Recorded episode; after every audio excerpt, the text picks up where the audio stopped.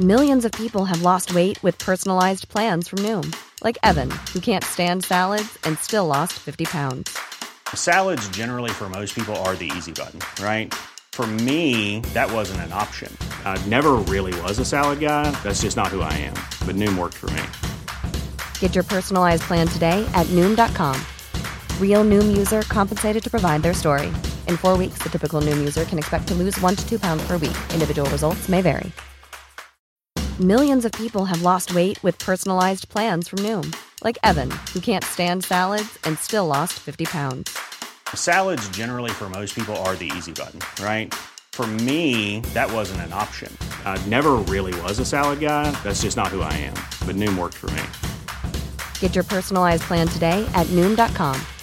Real Noom user compensated to provide their story. In 4 weeks, the typical Noom user can expect to lose 1 to 2 pounds per week. Individual results may vary.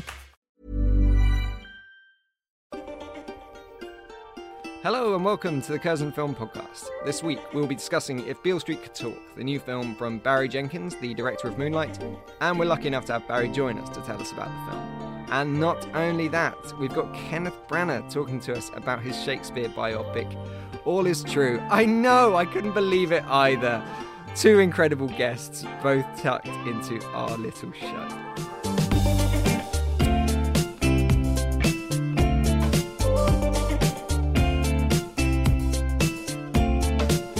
I'm Jake Cunningham, and joining me is Curzon's own Juliet of Johannesburg, Kelly Powell.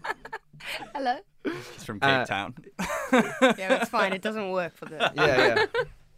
That's right. Just go with it. And the Rosalind of Red Hill. It's Culture Whispers, Ella Kemp. I'm so ashamed. Good morning. And, of course, the Dick of Derby. Wow. Stephen Ryder's here as well. All right. Hey, what is this? Hello. Dick the Butcher. Henry VI, yeah. Part 2. Yeah, I forgot about that. A classic Shakespearean character. Our host, Jake Will from Walthamstow. Yeah, I like it. Are you from Walthamstow? No, you're living in Walthamstow. I live there. Yeah, I'm from Bexhill, so the Bard of Bexhill. Who's to say? We got to wish a happy birthday to Curzon Soho, which turns 60 this week. It was commissioned by Harold Wingate, who once ran Curzon Mayfair. The cinema opened up as the Columbia on the 4th of February, 59. Then it became the Curzon West End in 85. And in 98, the three-screen cinema we now know as Curzon Soho. And to mark the milestone, we're bringing back some of Soho's most popular films. Across the next couple of weekends, you'll be able to see The Remains of the Day, We Need to Talk About Kevin, and For One Night Only. After sticking around for 6 months last year, we are playing Call Me By Your Name once again as well. And I would love it if any listeners out there who have got any fond memories of Curzon Soho throughout the years, I mean, even if you were there when it opened, we'd love to hear from you. Share some of your Curzon Soho memories with us by emailing podcast@curzon.com. I saw Lucile Hadžihalilović do a... Q&A about her short films at Curzon Soho during the London Short Film Festival, and she's one of my favourite filmmakers and a very mysterious filmmaker, and getting to see her talk in person and seeing Curzon Soho and the London Short Film Festival kind of facilitate that was a really, really cool moment for me. There we are. See if you've got any other memories like that. Do send them in, podcast@curzon.com. We'd love to hear your Curzon Soho memories. Maybe one of them will come in the form of seeing The Souvenir, the new Joanna Hogg film, which just won the Sundance World Cinema Dramatic Prize. It's been picked up by Curzon Artificial Eye, and we will look forward to bringing that to you maybe later this year, maybe next year. Who knows how these things work. On with our films, though. If Beale Street Could Talk, Kelly, would you mind telling us a little bit about this one? Yeah, so this is Barry Jenkins' third feature after Moonlight won the Oscars a while ago. And this is an adaptation of James Baldwin's novel of the same name, set in 1970s Harlem, about two lovers divided by a circumstance and sort of how systemic injustice has far-reaching effects not only for these two people but their families and just sort of society in general. Brilliant. And yeah, I spoke to Barry all about following up Moonlight, how he photographs faces in a very particular way, and a bit about Miles Davis too. So here's Talking Beale Street with Barry Jenkins. So we're delighted to welcome to the Curzon Podcast Barry Jenkins. How you doing? Not too bad, man. Thanks for having me. Excellent. So the first line of the film, you ready for this? After the success of Moonlight, looking at your next projects, eyeing things up, were you asking yourself the same question? No. You know, I wrote the first draft of this at the same time that I wrote the first draft of Moonlight, so it had been in my head for quite a long time. You know, if I wasn't ready for this, I don't know what the hell I would have been ready for. You know, I thrive, you know, when I'm on set. You know, I like to be in the act of creation, you know? And so I think to have something to immediately go into in the aftermath of all the noise that was in the system following Moonlight was the best thing. And people might think that it was maybe after the Oscars that you would go into something, but presumably once Moonlight's wrapped, you're already getting into the process of the next thing, because there's a good year of that process. Yeah, exactly. I mean, I was still trying to be diligent about, you know, carrying the message of Moonlight, carrying the voice of Moonlight. You know, it's the kind of film that needed to be nurtured into the world, and I also recognized that it was so personal that my voice needed to come with it. And yet at the same time, you know, I never want to be static, you know, I always want to have movement, momentum. And so, yeah, I was already in my head visualizing what If Beale Street Could Talk would look like. Excellent. And something that Beale Street contains a lot of is these beautiful close-ups of faces in particular. And I was curious, I haven't read the text, but is there an element of Baldwin's text that inspires you and James Laxton, the DP, to approach faces the way you do in the film? Yeah, absolutely. I think that, you know, Mr. Baldwin is very gifted at reflecting the interior life of characters. And I think in cinema, the best way to access the interior life of a character is through the eyes, you know, through eye contact. And yet, you know, cinema, the angles we typically use conventionally are very voyeuristic. You know, you never really look an actor or a character directly in the eye, and yet I think in interpersonal relationships and human contact, you know, that's where the most direct communication occurs. We say things and we talk all the time, and that's very effective and can be persuasive, but I think looking at someone is the most direct way to truly understand, you know, what they're feeling and what they're communicating. So I think when you're taking someone who is so densely packed with interior voice, which is what Mr. Baldwin's literature is, to me I feel like, you know, it was going to be absolutely essential and necessary to have the actors look directly at the audience at certain moments so the audience could get into that interior life of the character as well. Mm-hmm. And so often looking down the lens can be something that's going to break the reality of the film for an audience. Yeah, it's true. It's interesting. You know, it's why, you know, I don't tell the actors when we're going to do those shots. I don't know when we're going to do them. It's only if I can look at the actor and see that the distance, the remove between actor and character has disappeared. It's why, other than Naomi Harris, we never do them where anybody's speaking. Naomi's incredibly gifted, so she can do anything, but you know, it's not even about talent or ability. It's quite an artificial thing to look directly down the barrel of a lens. And yet, I think there are certain moments when, again, the distance between the actor and the character disappears. And at that moment, like, something direct is being accessed, and I want to give that thing to the audience. You know, acting is giving and receiving. One actor gives, the other actor receives. They didn't give back. I think when you're in the auditorium and you're watching a movie, you're right, it breaks the fourth wall. But if the giving is very pure, now the character on screen is giving, the audience is receiving, and they give something back. Mm. Now passive empathy has been made into active empathy. And it's why when we do them, we shoot them at high frame rates, either 48 frames, 72, or 96 frames, because this thing is very elusive. But if I get 5 seconds of it, now I can make that 15 seconds, 20 seconds. And 20 seconds of sustained eye contact is incredibly powerful. It's one of the ways in which I think cinema can do what literature is so innately gifted at, which is reflecting the interior life of a thing, a feeling, a character. Mm-hmm. And that's something so powerful about the visuals in the film. And I want to just look at the sound for a moment as well. One of my favorite ever songs appears in the film. That's Blue and Green by Miles Davis. Mm-hmm. But it's used in quite a distinct way. Could you tell me about how that song first appears in the film, or how you got to it, and then how you play with it as well? Yeah, it's one of my favorite tracks ever, and definitely one of my favorite Miles Davis tracks. And I've always wanted to use it in a film. You know, Sally Potter uses it in Ginger and Rosa very early in the piece. And I was so damn jealous, because like, I wanted to be the one to use that song. And I've been trying to find the appropriate moment. And this conversation that Stephan James and Brian Tyree Henry have as the characters Daniel and Fonny seemed very appropriate for it. And I also wanted to, again, you talk about breaking the fourth wall, looking directly at the camera. You know, I'm always chasing literature, and literature is a very active experience. You know, the author describes a smell. Through synesthesia, you intellectually understand what that smells like in your head. A lot of dialogue, you read it on the page, you hear that voice in your head. Everything's activated. If you're in a restaurant reading a book, you stop smelling the restaurant because every sense in your body is activated inward. And so I think with cinema, we're trying to chase that experience. And so I like to think of the auditorium as the inside of someone's head. You got these speakers all around. And typically you watch a movie, you get lulled into watching it a certain way. The sound comes from the front, you know, the screen is in front of you, you're not looking directly at the camera, you're, at the actor, you're always outside of them. But this song, Blue and Green, starts out by being played on a record. And we're very diligent about showing whenever the needle is dropped. So you understand, the song is playing in the room, I know exactly how it sounds, but then Brian and Stephan are doing this thing where the characters are organically evolving over the course of the scene. They're revealing more of themselves. And so myself, Nicholas Patel, the composer, and our mixers, Annalie Blank and Matt Aguas and Matt Waters, who also mix Game of Thrones, this big show about dragons, but they also do these small Barry Jenkins dramas.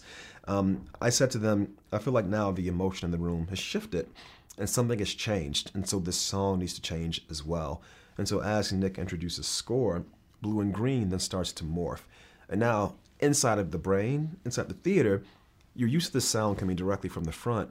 But as Brian goes deeper into himself, when Stephan goes deeper into himself, now that song starts to move, and it morphs and it bends. And as this trauma is welling up to the surface, Blue and Green is now swirling around the auditorium. And so I think in those ways, I'm not trying to be manipulative, but I'm trying to use the theater, literally, all the surround and the screen to really reflect the way it feels to be inside these characters' bodies. Because when you read literature, that's exactly what the experience is. Mm. And that song's got, it's got two colors in the title. And it does have two colors in the title, yeah. And those two colors are very prominent in the film. I have not thought of that. You are, no lie, you are the first person to make that association. Yeah, you're right, because Tish is always bathed in green, which is a very, in this film, a symbol of life and joy, the more brighter aspects. And of course, blue has a very serious and dark connotation. I think jazz does that very well. Mm. You know, it's a very beautiful art form, very beautiful style of music, but and the texture of the playing can also be quite melancholy. And yes, the film does that as well. Hot damn, I did not make that association, but yeah, I'll accept that. Brilliant. Yeah. Barry Jenkins, thanks so much for joining us. Yeah, thank you, bro. Nobody has ever mentioned that. Oh, amazing. And I've never thought of it either. A child is coming. It's your grandchild. I don't understand you. It's your grandchild. What difference does it make how it gets here? The child ain't got nothing to do with that. Ain't none of us got nothing to do with that. That child. Get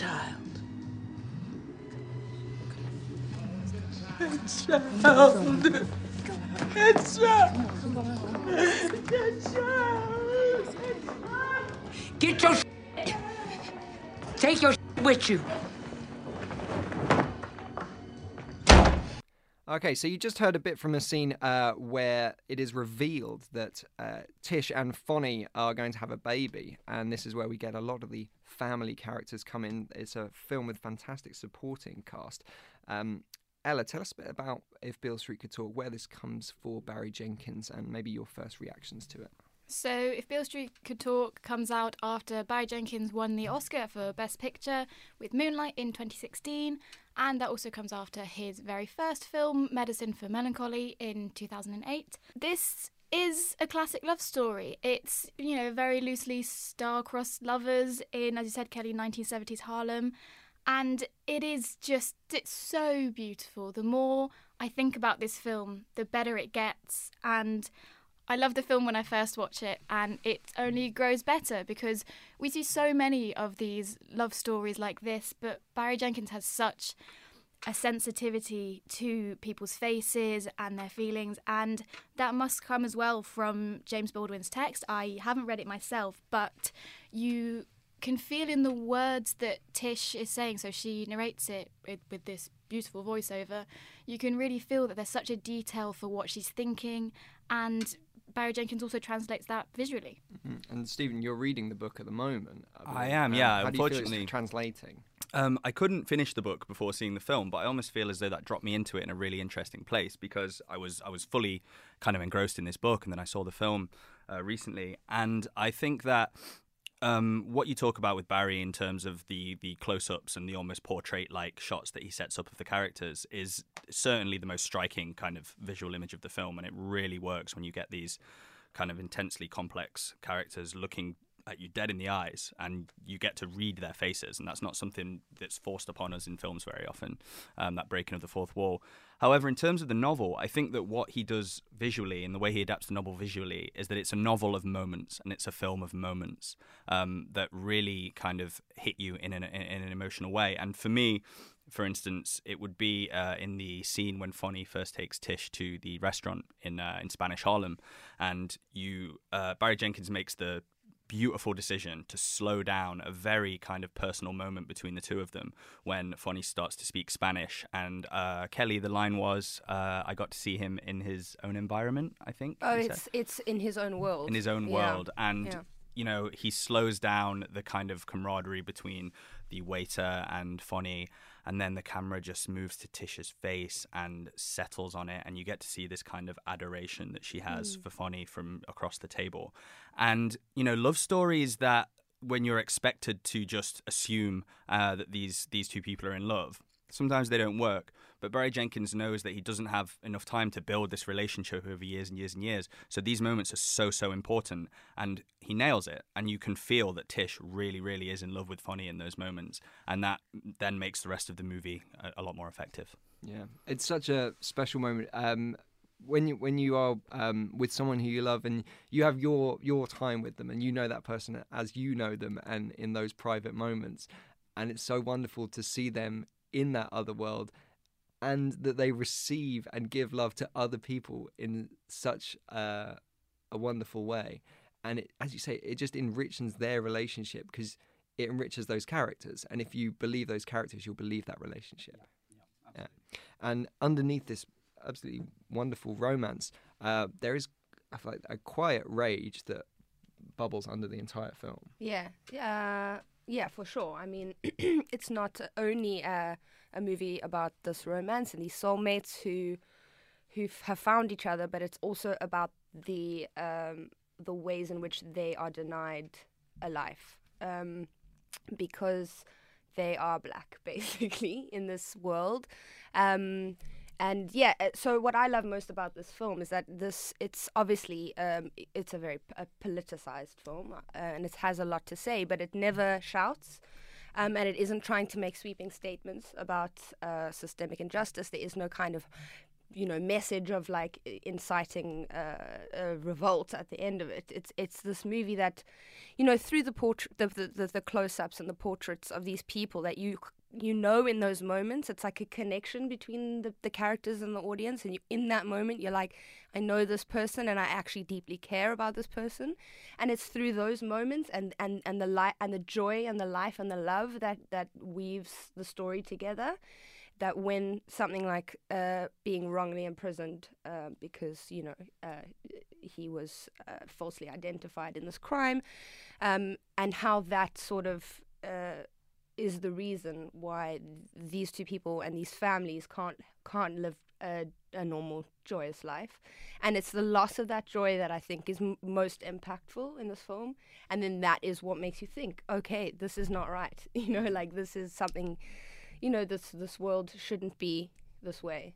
And it's those moments, that those quiet sort of injustices that you walk away from. You go like, I want these people to be together, and they can't. Yeah, I find that in the way that Barry Jenkins directs films, the way that he always frames that injustice, and you never forget it. But he has this kind of synesthetic approach with the music and all of the really vivid colours that always make it feel light without making it feel flimsy.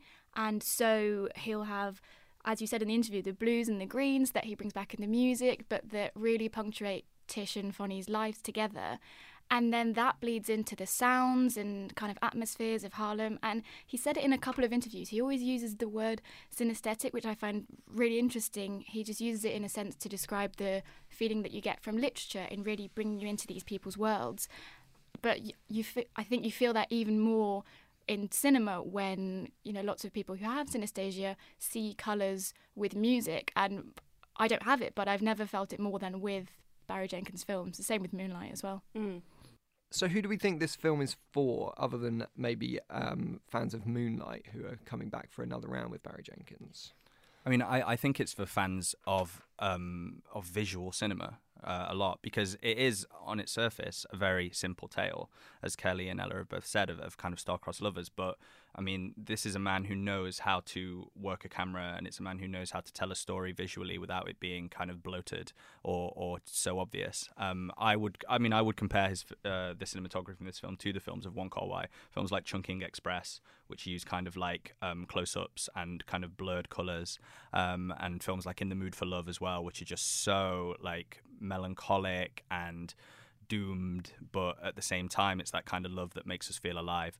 And I think that Barry Jenkins is kind of forging this career as a filmmaker who is becoming, he's becoming an auteur that people want to see what he's going to do next. And I think for fans of cinema in general, I think it's a really exciting time for Barry Jenkins. There's also an element of melodrama in this as well, you know, Douglas Sirk. Especially with like the colours and the story and the cast. We haven't had time to talk about the incredible supporting cast that kind of makes this film sing, but you know, they're a huge part of it. And there's definitely a melodramatic aspect to it that some viewers might find a bit off-putting, but I think if you can get into the film's rhythm, there's a very rewarding kind of aspect.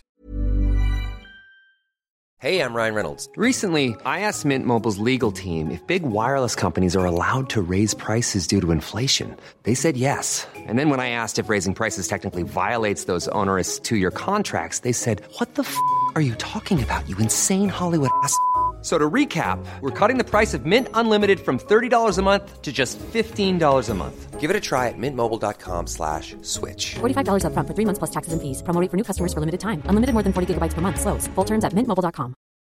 Millions of people have lost weight with personalized plans from Noom. Like Evan, who can't stand salads and still lost 50 pounds. Salads generally for most people are the easy button, right? For me, that wasn't an option. I never really was a salad guy. That's just not who I am. But Noom worked for me. Get your personalized plan today at Noom.com. Real Noom user compensated to provide their story. In 4 weeks, the typical Noom user can expect to lose 1 to 2 pounds per week. Individual results may vary.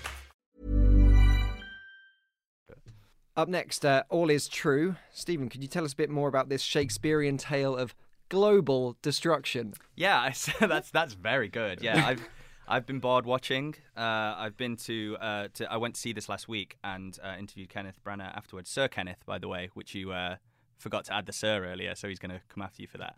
But forgive me, Ken.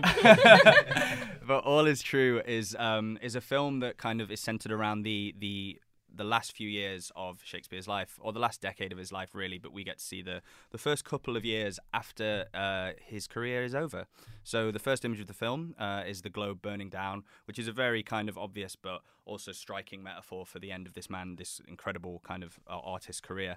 And we follow him back to Stratford, where he attempts to come to terms with the end of his career and also reconnect with his daughters and his wife, who is he's kind of neglected for a long period of time. And we get to see how he does that, and we get to see like a semi-fictional biopic, I will add. Obviously, we don't know if any of this actually went down this way. Is all true?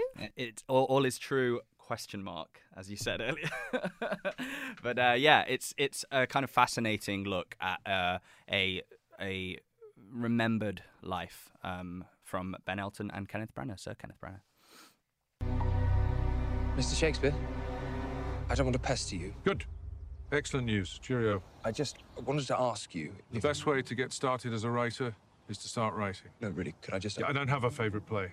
I admire all my fellow dramatists equally, and yes, I do think women should be allowed to perform the female roles, as is the practice on the continent now. Please, if you'll excuse me. So I'm here with Sir Kenneth Branagh, and we will be talking about your new film, All Is True. And one of the first things I wanted to ask you is about the title, actually. Obviously, it has a lot of double meanings. It was the name of the original play, Henry VIII, and it could also relate to the kind of potentially fictional or semi-fictional aspects of the film. And I just wanted to know why you and Ben settled on that title and what it means to you. Well, I'd call it a sort of Shakespearean title in the sense that he often wrote plays that appeared to... stand back from a declaration. So Much Ado About Nothing, Twelfth Night, or What You Will, As You Like It, offering the audience the chance to take their own view. So when you write a history play like Henry VIII and you suggest its alternative title is All Is True, it's already some kind of the semi-ironic invitation to see, well, what do you think? And with All Is True, I suppose, when we believed that we were going to be uncovering in our imagination of the gaps between the facts in the Shakespeare's lives, that we'd be uncovering emotions and passions that would be you know, at war with each other. The daughters and the wife and the husband might not all agree, but their voices all needed to be heard, and as far as they're concerned, everything that they say is perhaps right, correct, or so. All is true, all voices must be heard. That's how it struck me. No, that definitely works for me as well. I love the kind of the meta kind of aspect of it, speaking to the audience in that way.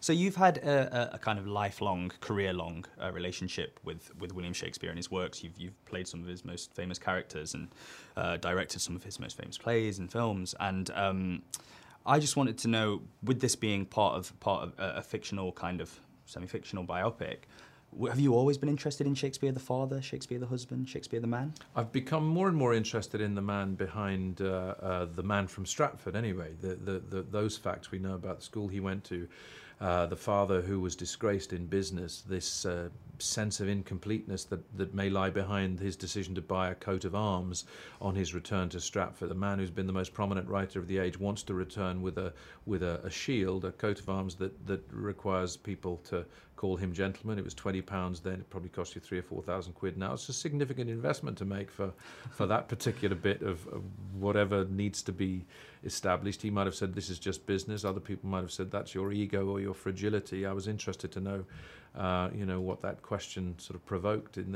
the story. Yeah,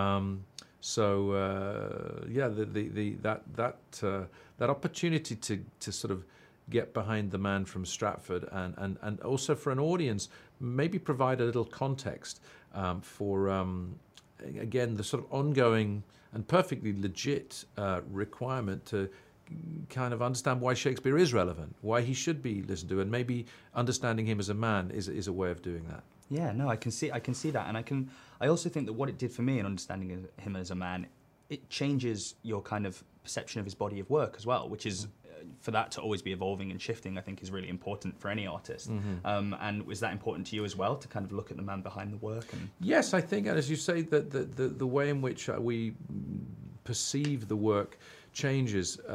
For me, it's been a lifelong journey from the beginning of encountering Shakespeare, of understanding. I come from a working class Irish background, and he was a rather intimidating cultural force. He was something that we were told was good for us and expected to understand why that was the case. And I did not find an easy entry into understanding it initially. And so I'm grateful for anything that lets me have a way into just receiving it directly, not through some other sieve or some other kind of lens that tells me I have to be something before I can appreciate it. So that's really been a lifelong journey for me, actually, to find the way that Shakespeare, as he does to me when it works wonderfully well, gets directly to the heart, gets way, way, way beyond my head, way, way, way beyond words, and to a sort of place of experience that I think is a unique and beautiful feature of great art. Oh, fantastic. And lastly, just about the physicality of the performance.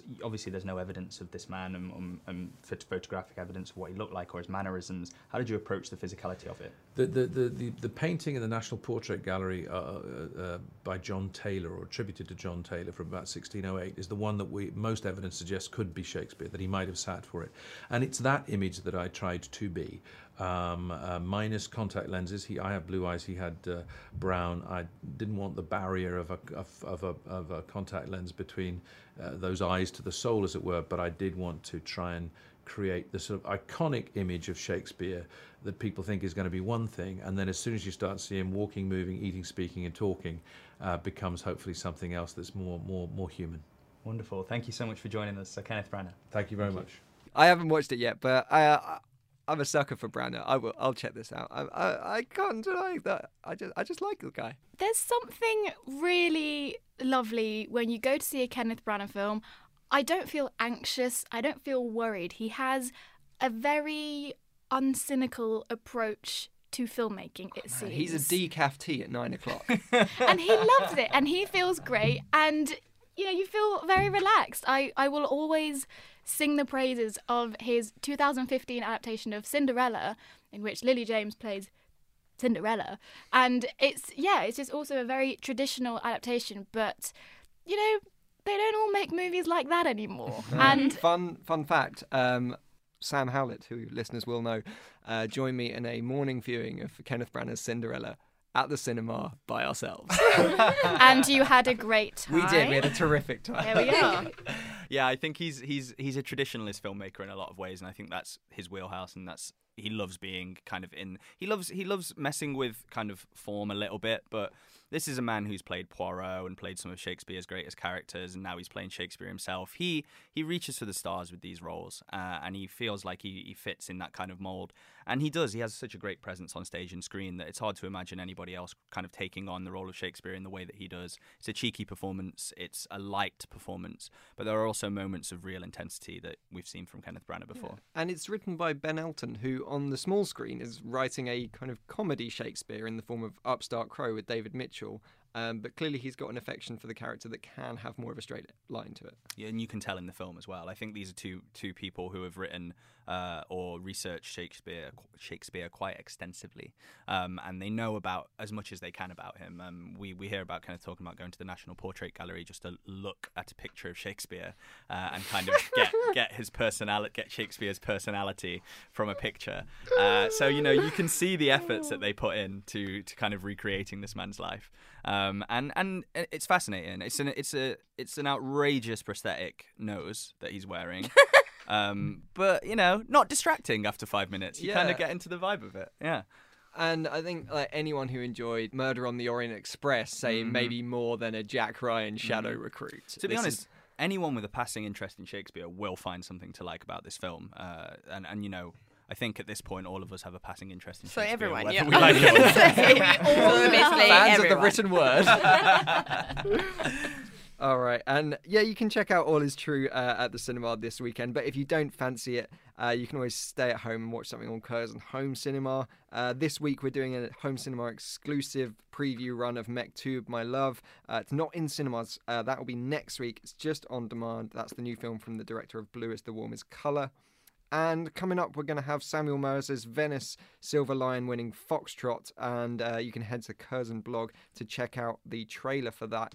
Ella is doing the prayer hands emoji, but in real life at the mention of that film. So I saw Foxtrot completely on a whim at London Film Festival in 2017, and I've been keeping an eye on when it was going to come out because I wasn't expecting anything from this film. And it's just kind of mysterious, but consistently engaging and just amazing storytelling from a different place, frankly. It's an Israeli drama, and I'm really excited for it to be available in cinemas and on demand. And along with those Soho memories, do send us any thoughts on If Beale Street Could Talk or All Is True as well. You can also do it by tweeting us at Curzon Cinemas as well. If it's your first time listening to the show, please do subscribe. You can do that on iTunes, Acast, Spotify, wherever you get your pods. And whilst you're there, leave us a review or a comment as well. Next week, we'll be talking about The Kid Who Would Be King, the long-awaited new film from Joe Cornish, the director of Attack the Block. And we'll be talking to Joe about it too. Stephen, you'll be taking that one. Yeah, I'm interviewing him later today. Very excited about that. Excellent. And you can keep up with Stephen on Letterboxd, not Twitter, at Hydra815. Is that right? Yeah, I'm going to change that. Yeah? But yeah, that's Hydra815. Keep up with everything that you're watching. And you can keep up with us in the old-fashioned way on Twitter. Kelly, you're on Twitter at KS_Powell? Yes. Yeah. Brilliant. Ella at EFE Kemp. And me at Jake H. Cunningham. And all that's left to do is say our bye-bye. So it's bye-bye from our Juliet. Bye-bye. From our Rosalind. Goodbye. Say it, Jake. And from the big dick. Bye-bye. Bye-bye.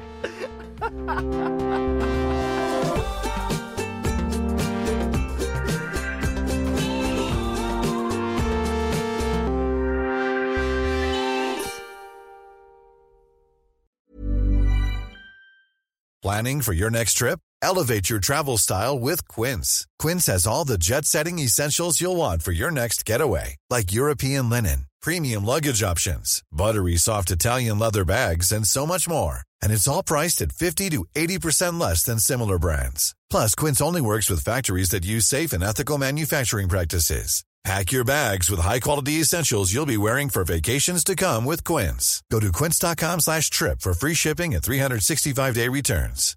Hey, it's Paige DeSorbo from Giggly Squad. High quality fashion without the price tag. Say hello to Quince. I'm snagging high-end essentials like cozy cashmere sweaters, sleek leather jackets, fine jewelry, and so much more. With Quince being 50 to 80% less than similar brands. And they partner with factories that prioritize safe, ethical, and responsible manufacturing. I love that. Luxury quality within reach. Go to quince.com/style to get free shipping and 365-day returns on your next order. Quince.com/style.